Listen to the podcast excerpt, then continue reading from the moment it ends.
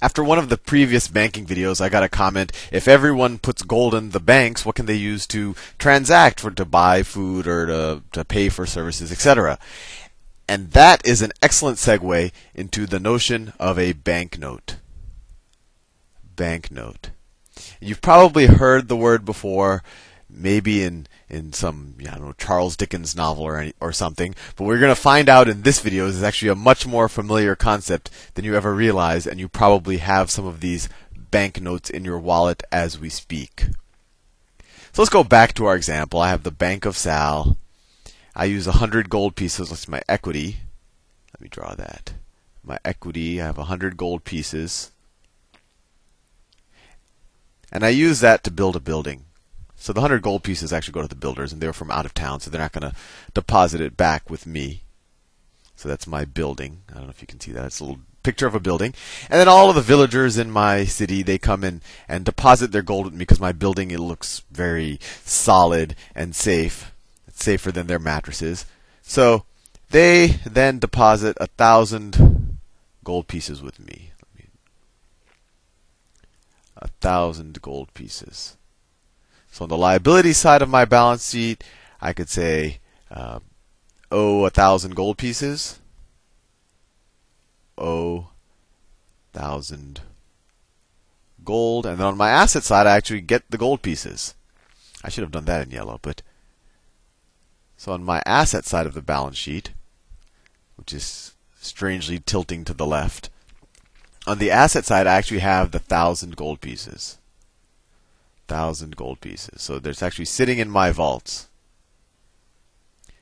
Now the question was if if if all of the villagers put all of their gold into my vaults, what can they use uh, to transact every day? The way I drew it right now, these are my let me this is, this side is my assets, and these are my liabilities. Right, I owe them a thousand gold pieces that they can come and get any, at any moment. And you know, this this could kind of be viewed as a checking deposit. Uh, well, I'll, I'll go into that in a second. I'll probably go into that in the next video. But if all of their thousand gold pieces are are sitting right here on the asset side of, or at least in my vault, what can they use to transact? Well, the solution is I say, hey, you know, uh, instead of taking some of your gold out and using that as essentially money, why don't I give you a note? A note that says you put X amount of gold into my vault. So, for example, for each one gold piece, let me draw that. For each one gold piece, I will issue a banknote. So let's say I'll say one gold piece banknote outstanding.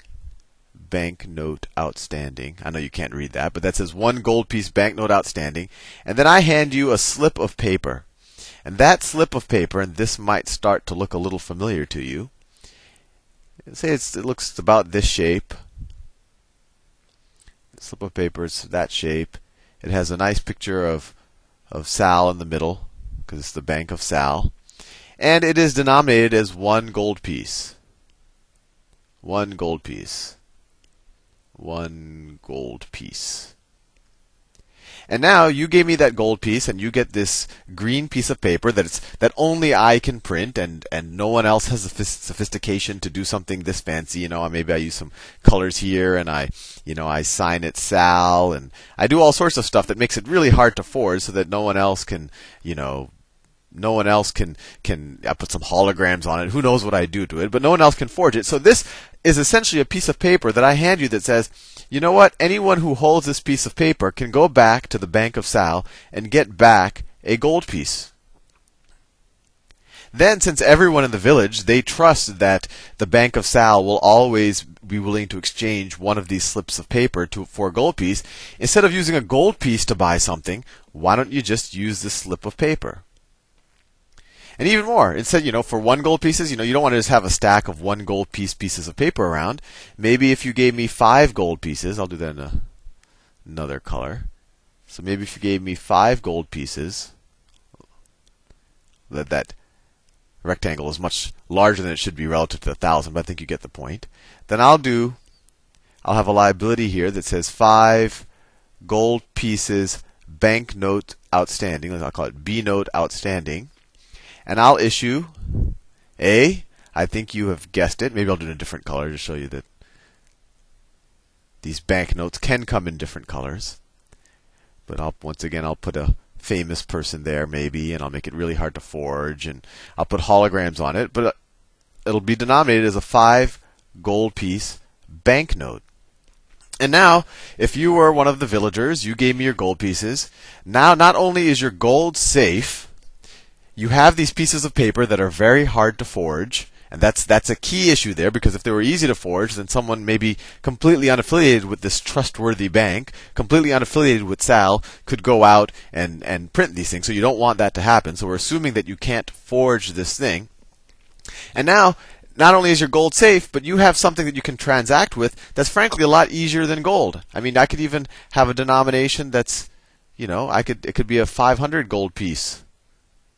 So if someone gave me 500 gold pieces, I could give a you know 500 gold piece banknote out. That would be my liability, right? Because I know that at some point someone might give me back that 500 gold piece banknote, and I'll have to give them 500 pieces of gold. So that's why it's a liability. And maybe that piece of currency is orange. So it's 500. 500. 500. I think you get the idea. And now this is super useful. Now my bank, you know, we've we've done all of the other things, how the bank increases the money supply and fractional lending, and how the money supply adjusts for the total production and wealth creation economy. But now that we we found another useful thing that a bank can do, is that besides securing your gold, it's actually providing a, a unit of exchange that's frankly a lot easier to deal with than gold. And can you imagine lugging around and counting and verifying 500 gold pieces every time you had to spend it? Or, you know, yeah, everyone would have to have scales, etc. Now people can just count there, and as you see, this is money or this is cash. And, and it, it, it you might be experiencing some form of dissonance in your head. Because right when I drew that, you're like, wait, Sal, that looks a lot like a dollar bill. And that's true because a dollar bill is a Federal Reserve banknote. It is a banknote from the U.S. Fed. There was a time, and this was a time before uh, central banks, and especially uh, if you think about colonial times, you had banks all over the the I guess the colonies, and they would actually issue their own banknotes. So you didn't have one uniform currency. So one banknote might look like that and have Bank of Sal. Another banknote might have Bank of um, I don't know, a bank of George Bush or something, and and and people would kind of have to have you know exchanges between them to to realize which banks are good for what. Now we're not as familiar with the term banknote because we only see one type, or at least one type per country. We only see banknotes from one bank, or at least one bank has the right to issue them within the United States, and that's the Federal Reserve Bank. And it's not backed by gold, it's actually backed by U.S. Treasuries, and I'll go into that uh, a little later on. Actually, that's a, that's a whole fascinating um, realm of thought. But I just wanted to hit this point home that all you had to, that that this bank actually has this other service of issuing these banknotes that are different than the checking deposits, which I will cover in the next video. And then I will use both of those concepts to to I guess redo that that lending that we did with the irrigation ditches and the factory to show you that the gold actually never never even has to leave the bank. The gold just sits in the bank the whole time, and the bank can just use its banknotes and checks to actually conduct all of the transactions. See you in the next video.